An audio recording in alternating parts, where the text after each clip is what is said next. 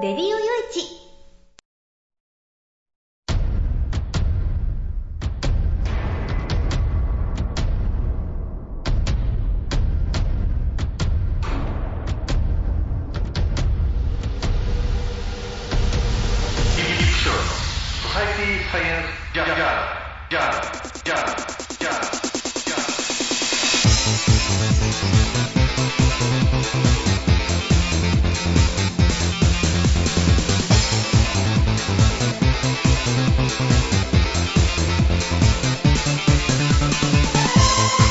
皆さんハローじゃ。ご機嫌いかがですか、えー、ソサイティサイエンスジャーナル第529回ということなんですけれどね。えー、もうね7月に入ってその7月分の仕事をこうこなさなきゃっていうので、えー、かなりこうね精力的にこう文章を書いたり、えー、いろいろとやってるわけなんですけれどね。あのー、まあもうすぐ東京出張をこう控えててっていうことでね、もう本当こう、あの、その、その間、まあ、あの、書き仕事ってできないもんですから、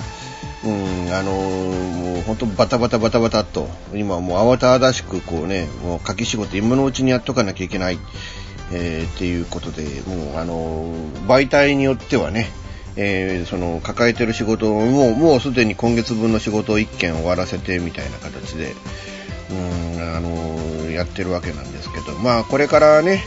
僕の方は、まあ、まあ、東京へと取材に行ってくると。で、東京で今度はそのね、この次に出る本ね、間もなく出る本のその書稿が出来上がるっていうことで、その書稿を受け取って今度は構成作業しなきゃいけないみたいなところで、まあまあね、これからどんなにどんなに忙しくなって、普段の仕事がね、やらなきゃいけない仕事ができなくなるか、もうちょっと読めない、わからないっていうことで、だからもう今のうちにできることはやっとかないとっていうことで、まあかなり本当に慌ただしく動いているわけなんですけれども、でも本当はあの、なかなかね、えー、あのもう自分の方は動いてるんだけれども、なんかをね、思うように世の中が回ってくれないというかね、僕、まあ、世の中というか僕の周りが動い、回ってくれないっていうかね、うーん、あの、まあ、えー、難しいな、なんて、あらな、あの、言いたいことを言う前にちょっとね、本当にの時間来ちゃったんですけど、えー、まあまあ、それエンディングでね、えー、言いたいと思いますので、えー、最後までお付き合いよろしくお願いいたします。この番組は、えー、レディオ誘致の制作により全国の皆様にお届けいたします。なんだこのグダグダのオープニングは。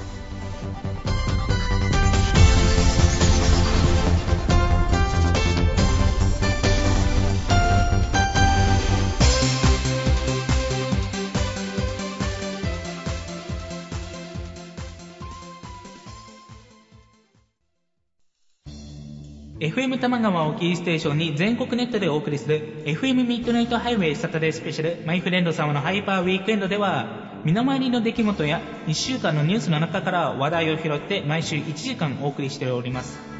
また時にはゲストをお迎えしてのフリートークスペシャルとしてもお送りしております。週末の情報バラエティ番組マイフレンド様のハイパーウィークエンドインターネットレディオステーションニューウィンドで毎週土曜日に配信しております。ぜひ皆さん聞いてくださいね。テレビビンゴネットアイランド。会社で役立つ面白応援グッズの紹介をはじめためになる情報ミュージシャンの生出演など映像でお届けする30分の生放送。テレビビンゴネットアイランドは毎週水曜日19時30分から20時。テレビビンゴで放送中です。スタジオジュノンからのお知らせです。あ、あのや。あ、あのさ。チョイスラジオの説明するんだけども。チョイスラジオの説明をするんですけど。毎週月曜日の23時から。毎週月曜日の23時から。スタジオジュノンのサイトでや。スタジオジュノンのサイトでね。配信してからや、みんな聞いてけろな。配信をしてますから、ぜひ聞いてくださいね。詳しくは、チョイスラジオって検索サイトでググってけらい。詳しくは検索サイトでチョイスラジオで検索してね。で、待ってっからや来てきれい。じゃあ、待ってるからね。来てね。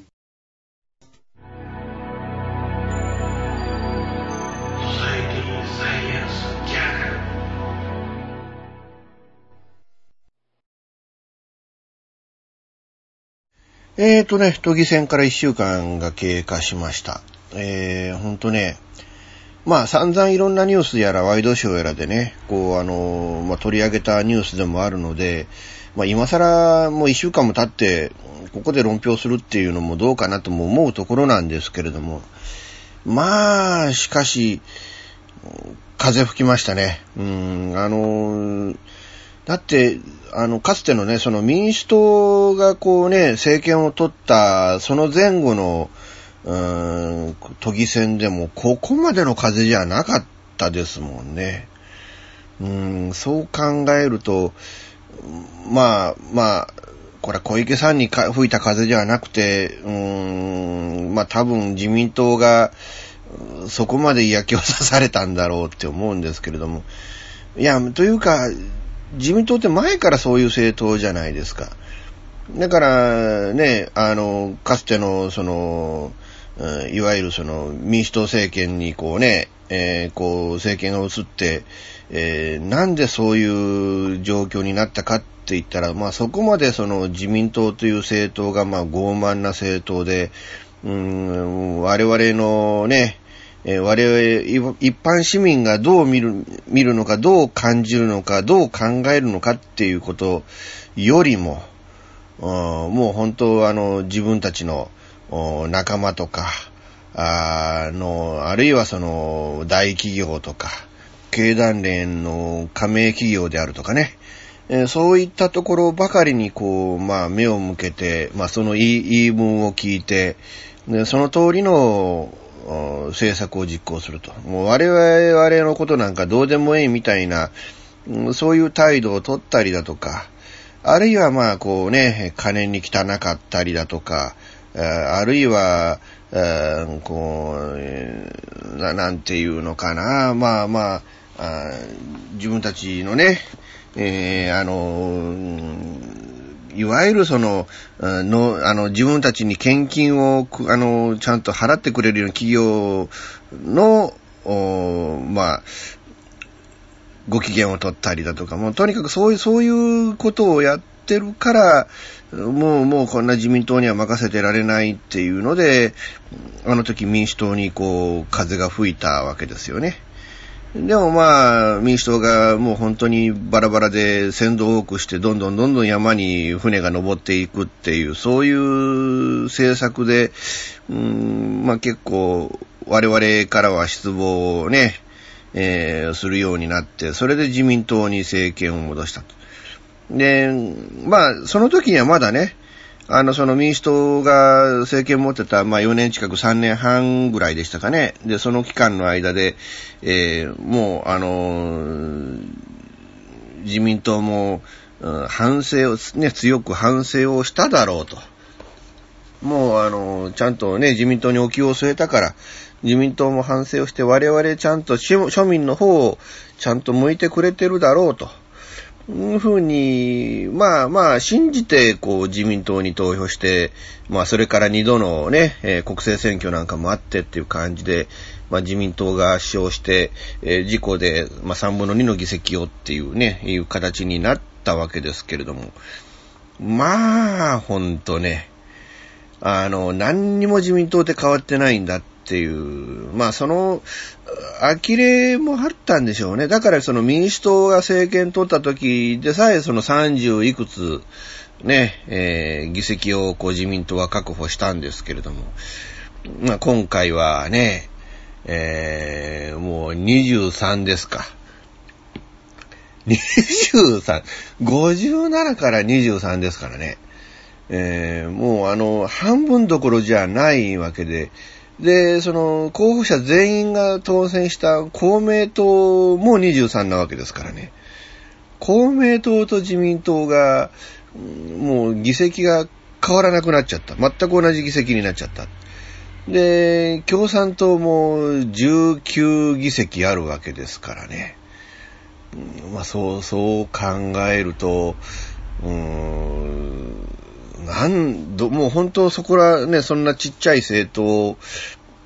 に自民党はその都議会においてはなっちゃったっていう。だから風が、風が、まあこういう風が吹くと自民党ってもともとね、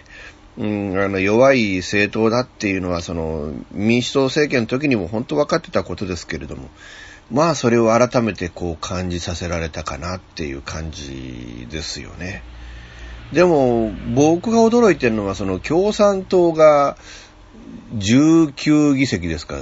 ね、あの、以前17議席だったとこから共産党2議席とね、伸ばして19議席取った。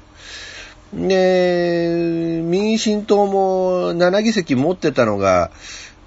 2議席しか減らさなかった。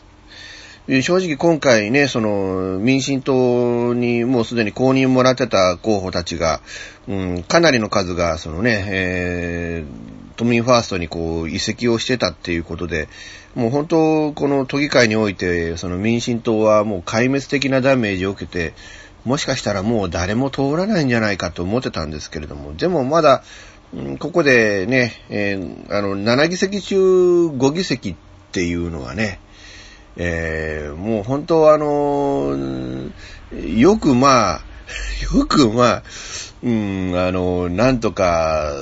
それだけのね、勢力をこう、維持できたなっていうのは、僕は逆に民主党を褒めてあげてもいいんじゃないかな、えー、っていうふうにはまあ思いますよね。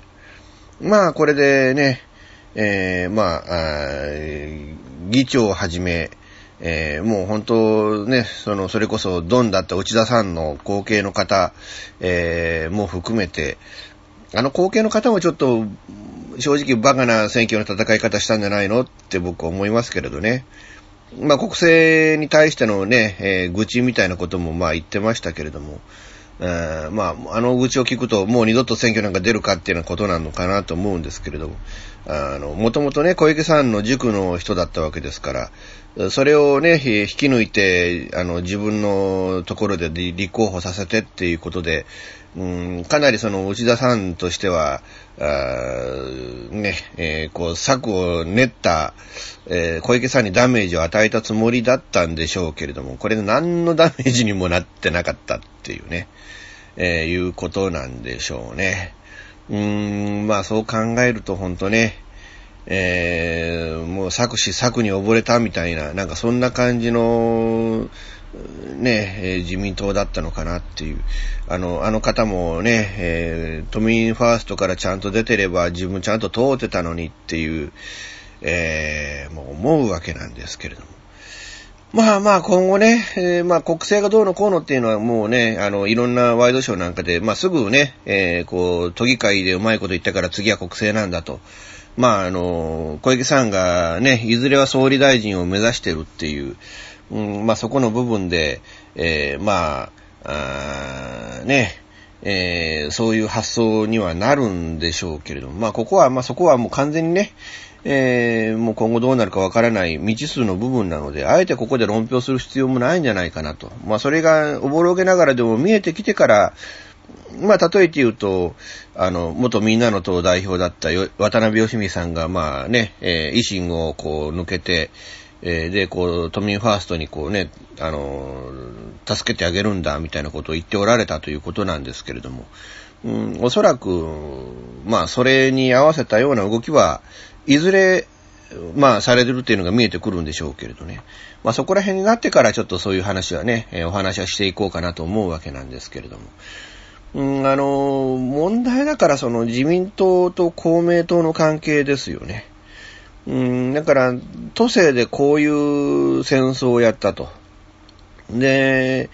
例えて言うと、太田さんの選挙区なんかもね、うーん、もう自民党と公明党の関係が都議会で完全に切れてっていう状況で、で、国政で太田さんを果たしてこう、自民党は支援してくれるのかどうかっていうね、うん、っていうのがかなり微妙なところにはなって、やっぱ亀裂が入ったのは間違いないことなんでしょうけれどね。えー、まあ、あこれからどうなっていくのかっていうね。ただまあこの築地と豊洲をどうするのかっていう問題で、まあ普通あのね、え以前までの57議席自民党っていう状況であれば、まずこれは反対で進まなかったっていうことなんでしょうけれども、これはもうおそらくこの方向で知恵を絞ってじゃあどうかするんだっていう話になってくるんでしょう。うん。だからまあそれはね、えー、まあ僕もやっぱり豊洲、あの状態で豊洲でって言ったらもう風評被害以外の何もでもないでしょうからね。うん、だからまあ、どうなるのかなっていうのはね、えー、ちょっと、あの、注目していく必要があるんじゃないかなとは思うわけなんですけれども。えー、まあ、あの、ただ小池さんが力を持ちすぎたことは事実であってね。あのまあ、つい、つい先月ね、僕テレビ出て、まあ、あの、そのテレビの中で、まあ、まあ、ある、あるね、街のことが、小池さん次第の可能性もあるっていうふうに、まあ、僕もそういうふうにお話をさせてもらったんですけれども、あの街を潰そうとかどうとかっていうのをね、うん、もしそういう方向で動くんであれば、うん、小池さんもやりやすくなったのは確かであって、だからそう、そういうところに目をつけないでいただきたいなっていうのが、本当正直な僕の気持ちだったりはするわけなんですけれども。そういった意味でもね、うん、ちょっとこう、あの、まあ、僕は岡山県民ですけれども、まあ、先週と全く逆のこと言いますけどね、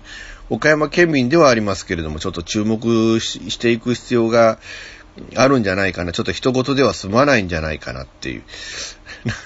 先週とは真逆のことを言ってますけれどね。えー、なんですけれども。うん、まあ、ちょっと今後その東京都っていう街がね、東京都がどういうふうに動いていくのか、えー、まあ、小池さんが打ち出していく、こう、政策と、うん、都議会ね、の動きを、こう、しっかりと、見ていきたいものだなと思います。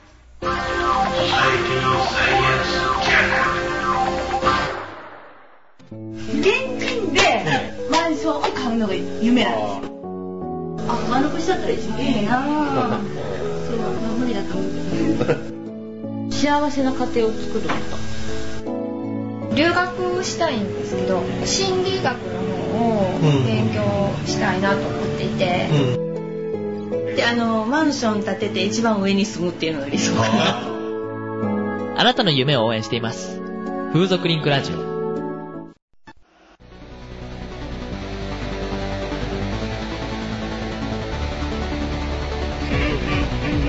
制作情報サイトオーシャンサンズは音楽をやりたい方を支援する音楽情報サイトです。ゆる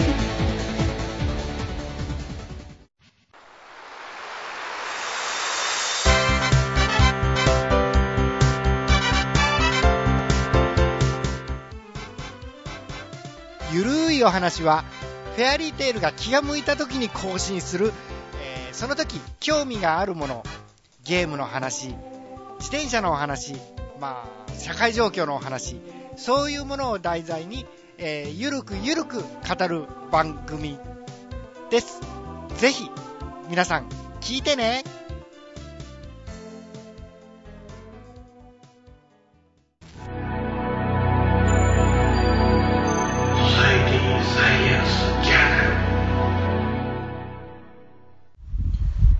えっ、ー、とね、あ、ちょっとすいません。扇風機のスイッチ入れたので、風の音が入っちゃってるかもしれないですけど、えー、ちょっとまあ、暑いので、ちょっと扇風機つけたんで、えー、音がちょっとそういう扇風機のノイズがもし入ったとしたら、えー、ちょっと勘弁していただきたいなと思うわけなんですけれども。あのー、まあ、北朝鮮がね、ミサイルをまたぶっ放したと。で、それが今度はアラスカまで実質に、ちゃんと届くっていうね、アメリカの、まあ、まあ、アラスカ本土って言えるのかどうかはちょっとわからないですけれども、まあ、そこまでは届くものを作った、まあ、大陸間弾道弾と言える、まあ、ICBM ってやつですよね。をついに手掛けたっていうことで、まあ、いろいろとね、えー、まあまあ、新たな物議をこう醸してるわけですけれども、ただ、今回のね、ICBM は今までこう撃ってたそのミサイルを、まあ一段だったらロケットを二段にこうね、要は中、中に入れてこう、継ぎ足したっていう。ただ単にそれだけのことなので、いわゆる本当に ICBM と言えるものなのか、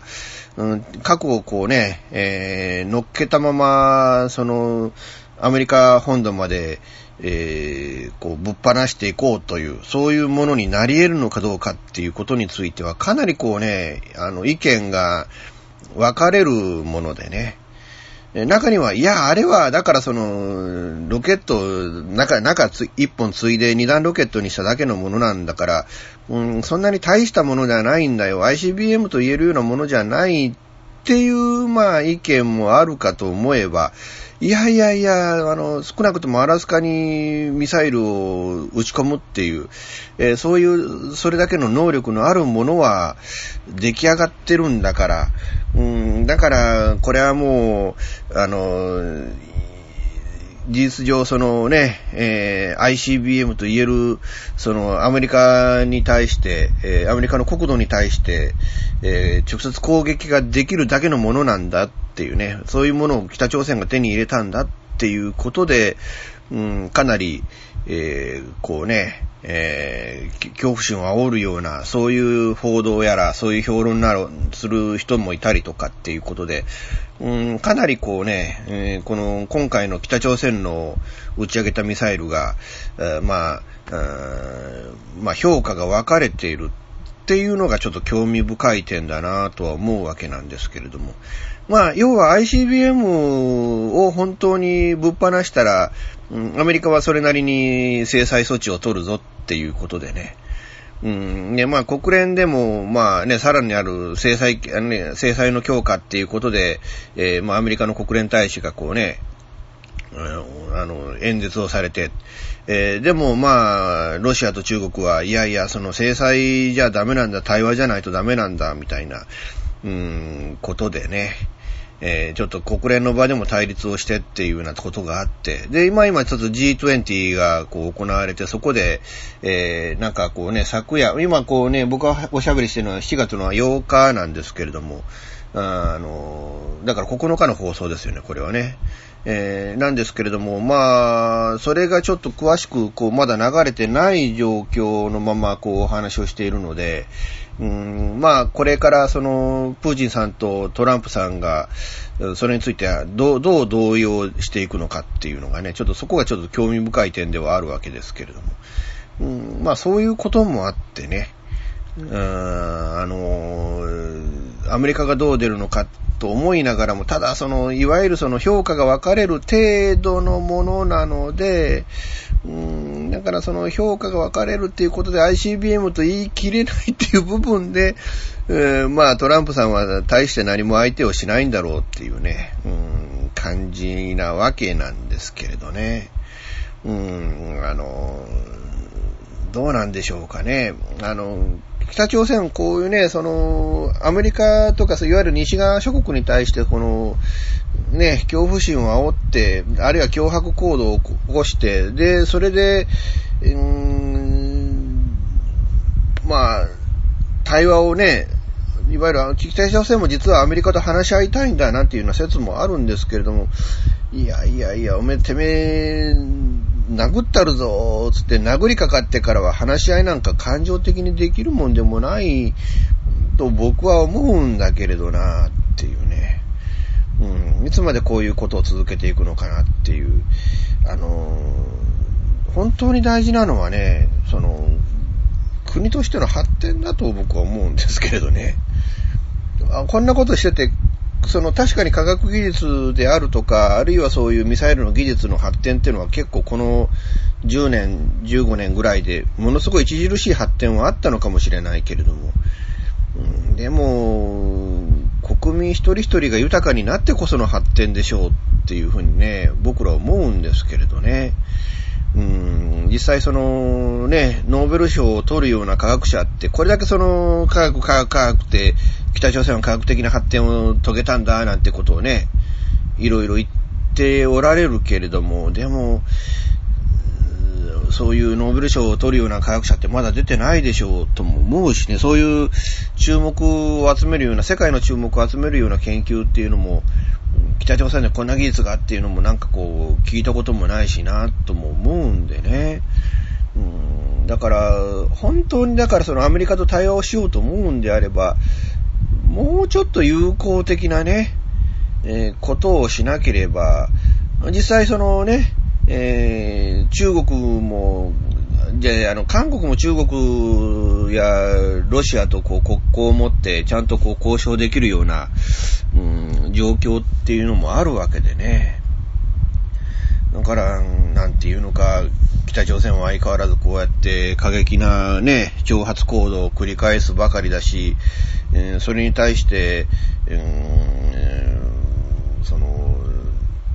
オリンピックで合同ね、えー、チームを組もうなんていうようななんか能天気なことをなんか韓国の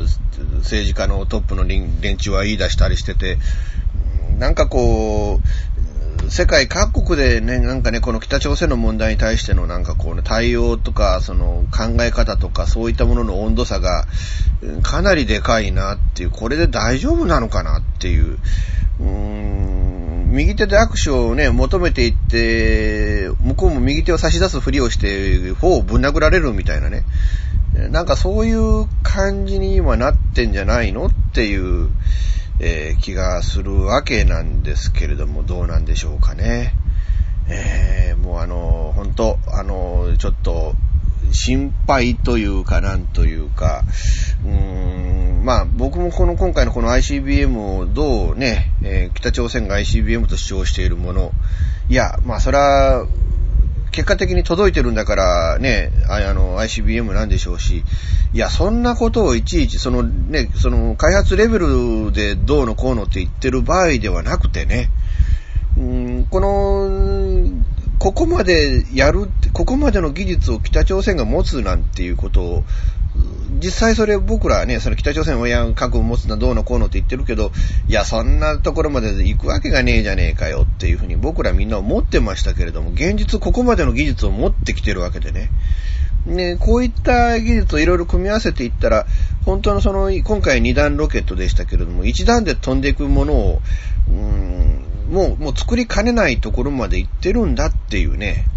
あの、そういう危機感は僕ら持たなきゃいけないんじゃないかな。で、それによって、えー、下手をすると、こうね、えー、アメリカと北朝鮮が戦争状態にならざるを得ないような局面っていうのも出てくるかもしれないんだっていう。そういう危機感をちょっと我々は、うん、真剣にこう感じておく必要があるんじゃないかなとまあ思うんですけれども、皆さんいかがでしょうかね。えー、本当あのー、ね、えー、僕はちょっとそこは気になってます。やっぱエスカレートしているのは確かなわけでね。で、北朝鮮がここ数年でもう格段にもうあの技術的な発展を遂げているっていうことはね、もうミサイル技術をどんどんどんどんその高度な技術を手に入れて開発を進めているっていうのは間違いのないことなので、うん、だからここでまだそのね、えー、いわゆるその、アメリカがこう、示しているデッドラインっていうものを北朝鮮が超えたのかどうかっていう、うーん、今回超えたのかどうかっていうことを論じているのは僕はもうこれは結構、なんていうのかな、馬鹿げてると僕は思う。あの、もう、もう、もう、超えるのは時間の問題なんだっていうふうにね、えー、思った方がいいんじゃないかなと。えー、思うんですけれど、皆さんいかがでしょうかね。えー、まあ、あのー、まあ、一番の理想は本当平和なんですよね。えー、一番の理想は平和なんです。ただ、その平和云々っていうのも、このキム・ジョンウンっていう人、この一人にかかってる部分っていうのもあってね。うん、だけど、ね、僕正直言って彼はスイスで留学してた、その世界の情勢っていうものを西側の目から学んだことのある人なので、もうちょっとね、その、物分かりのいい人だと、僕は思ってた、そう信じたかったんですけれどね。うん、どうなんでしょうか。あもう本当はあの、あの、まあぶっちゃけトランプさんにしてもそうだし、キム・ジョンウンさんにしてもそうだし、狂ってるんです。もう気が確かじゃない、もうあの、まともな考え方の方じゃないんです。うん、そのまともな考え方じゃない人がアメリカも北朝鮮もトップになってるっていう、ここ、この現実もかなり大きいもんだと思うんでね。えー、どうか、どうか、あの、お互い、どちらかが暴走することなく、えー、こう、平和にね、平和な方向に、どっかのタイミングでこう、舵を取っていただきたいなと。えー、これはもう本当心からそう願っているんですけれども、まあ、この北朝鮮の問題も注目していく必要があるんじゃないかなと思います。ソサエティサイエンスジャーナル。ほぼ毎週金曜日更新しているミスター y のワイワイフライデー。絶好調でお送りしているはずなんですけど皆さん聞いてますか？本当にメッセージが来なくてしょぼーんな私ですが、皆さんからのメッセージも募集中。できれば毎回聞いてください。私も毎週更新できるように頑張ってます。ミスター y のワイワイフライデー、毎週金曜日、ほぼ更新中です。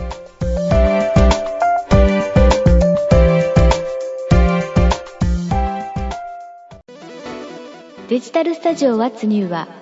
音、作り方、広め方のすべてが新しい次世代の音楽を作り出します。私たちは自分たちが聴きたいと思える音楽を作ります。私たちは既存の方法にとらわれない今そしてこれからの方法を追求します。私たちは支持してくれる世界中の身近な人へ私たちの音楽を届けます。応援してください。デジタルスタジオ What's New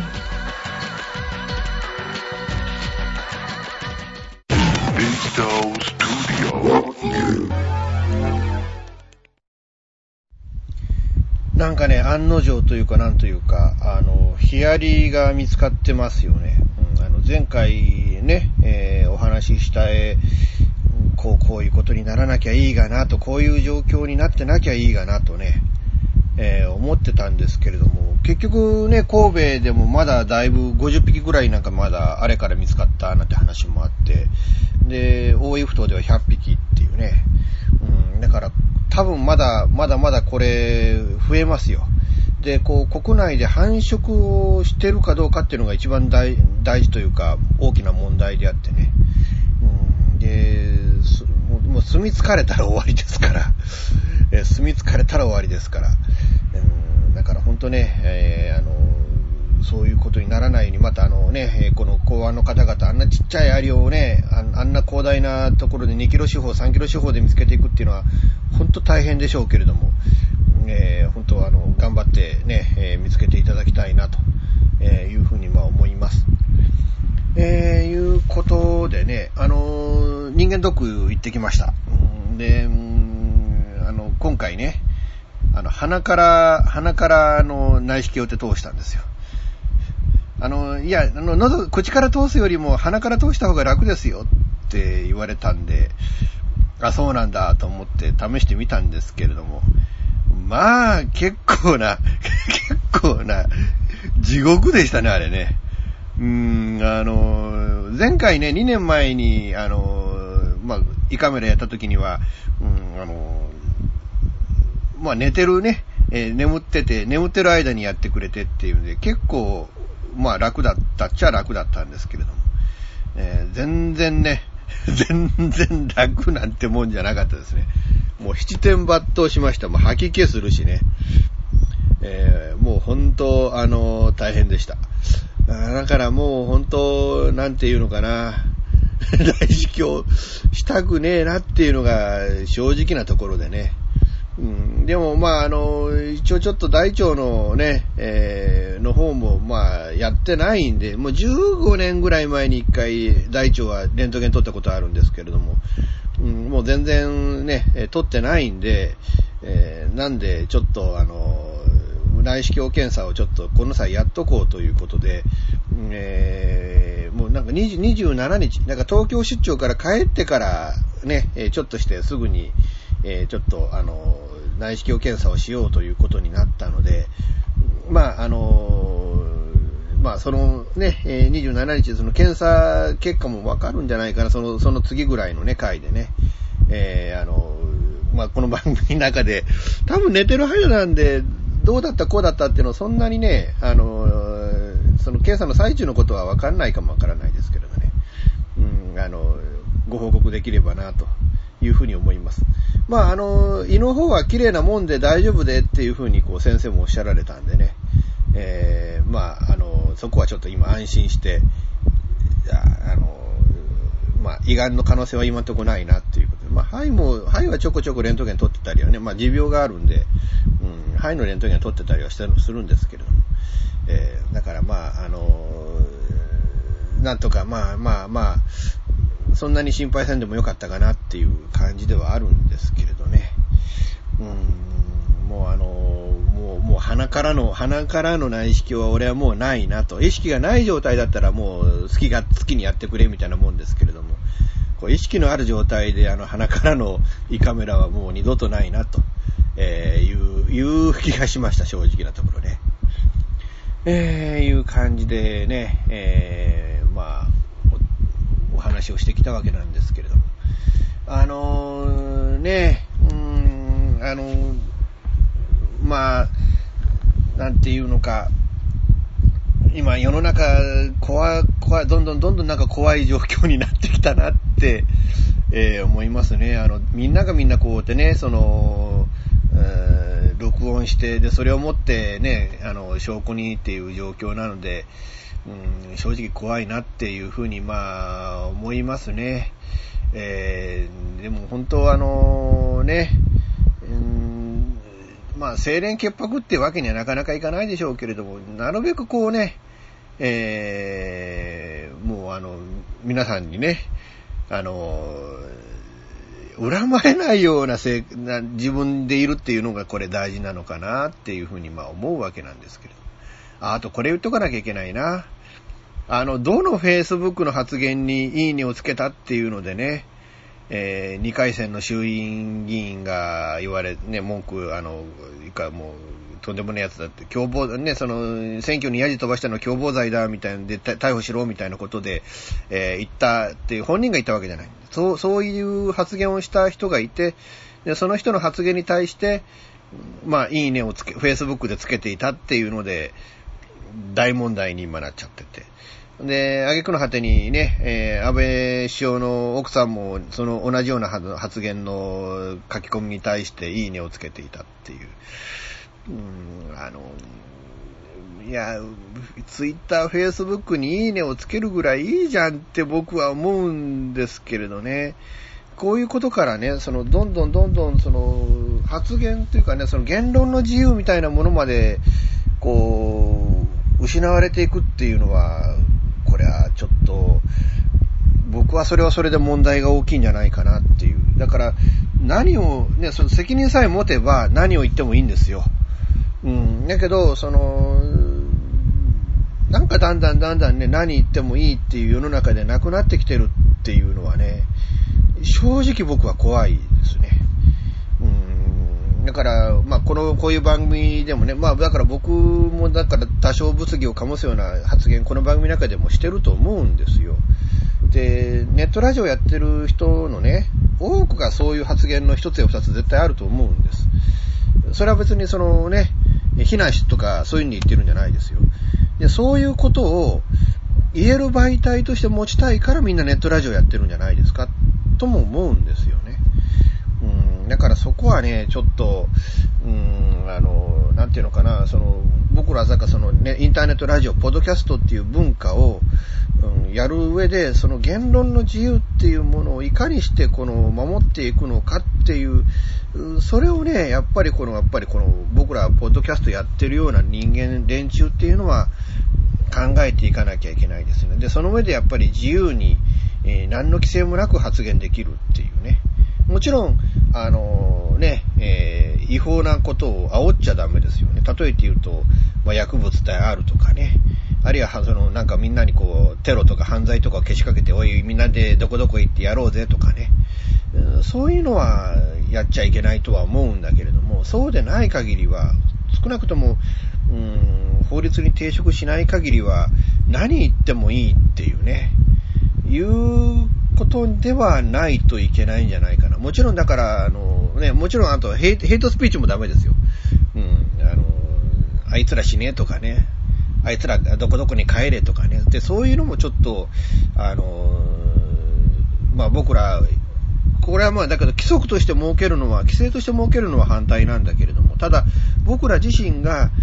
モラルとして持っておかなきゃいけないもんだなっていうね。それは本当こう強く感じる部分ではあるわけなんですけれども。うーん、まあでもね、なんていうのかな。まあでも同時にね、やっぱりその、あの、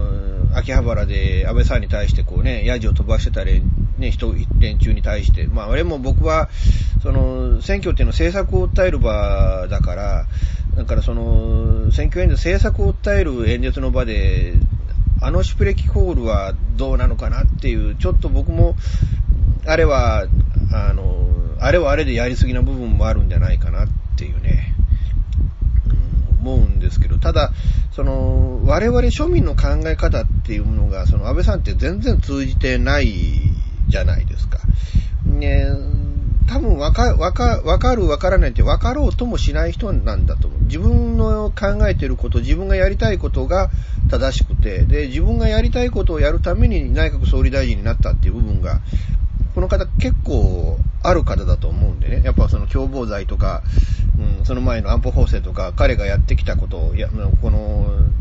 第2陣の政権を取ってから、彼が成しと、ね、成してきたことを、うん、見ると、やっぱりその自分の政策が第一にあって、で、その政策を実現するためには、なりふり構わずやるっていう。うん、多分、多分彼の師匠にあたる、小泉さんがやってきたことにだいぶ真似てやってるんじゃないかなとも、まあ、思うわけですけれどね。うん、だからまあ、そこを、そういう部分があるから多分、まあ、同じような手法を取ってるっていう部分もあるんでしょうけれども、なんかその、我々市民が、その、例えて賭け問題に対してもそうだし、彼がやってきたその政治手法に対してもそうだし、どうも、どう意見を持っているか、どう思っているか、どう憤りを感じているかっていうね、うん、それを彼は分かろうともしてない。だからそれを突きつけるっていう手段としては、まあ、あれも、一つの手段だったのかなっていう、いうふうにはまあ思うわけですよね。で、それに対してこうね、共謀罪っていう、だからその共謀罪、だからこういわゆるその選挙活動云々とかそういうものに対してね、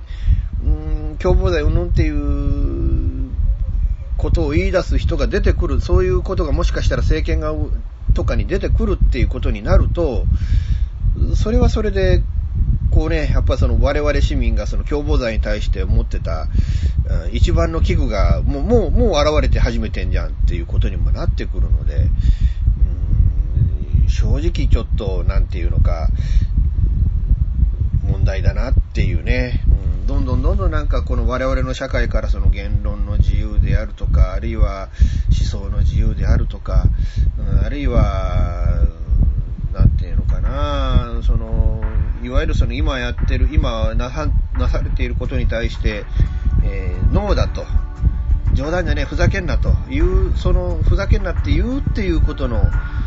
自由っていうのまでがこう奪われていってるっていうのはね、なんかこう、どんどんどんどんなんか怖い世界に今我々の社会がなってるんじゃないかなっていうのは、こう強くこう感じている次第なんですけど、えー、まあいかがでしょうかね。えー、なんてこと言いながら、あえー、とね、で、次回なんですけれども、あのー、16日の日曜日に僕こうね、こちらを出て行って、で、サン、えー、サンライズ瀬戸ですか。で、東京へ向かいます。ということで、もう、もうあの、この次回の放送日の日に、え、僕もこの東京へ向かっているってことになるわけなんですけれども、あのー、まあそんなあれで、えーと、再来週の1週間がこう、ね、あのいないっていうことで来この、えー、このこの来週というかこのこの放送日から1週間ですよね、えー、かなり僕多忙になってしまいます、えー、なので、え来週ね、え16日の放送が果たしてちょっとできるかどうかっていうのが現時点でわからないんですよ。なので、えー、誠にこうね、えー、申し訳ないですけど、来週はもしかしたらお休みになるかもしれません。えー、やるかもしれません。えもしちょっとお休みになるようだったらちょっと申し訳ないということで、ちょっとまあね、今回のうちにあらかじめ謝っておきます。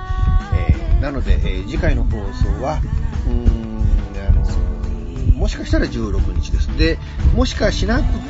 かったら、あの来週も再来週も、再来週はまだ僕東京にいるので、えー、来週も再来週も2週続けてちょっとお休みになってしまいますので、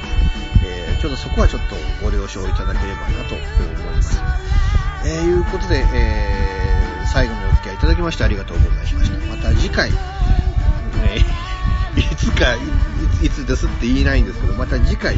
え、皆さんよろしくお願いしたいなと思います。ディオ用一の制作により全世界の皆様にオンデマンドポッドキャスト FM ラジオでお届けいたしました。お相手はイプシロンこと吉岡雄一郎でした。ではまた次回ごきげんよう。さようなら。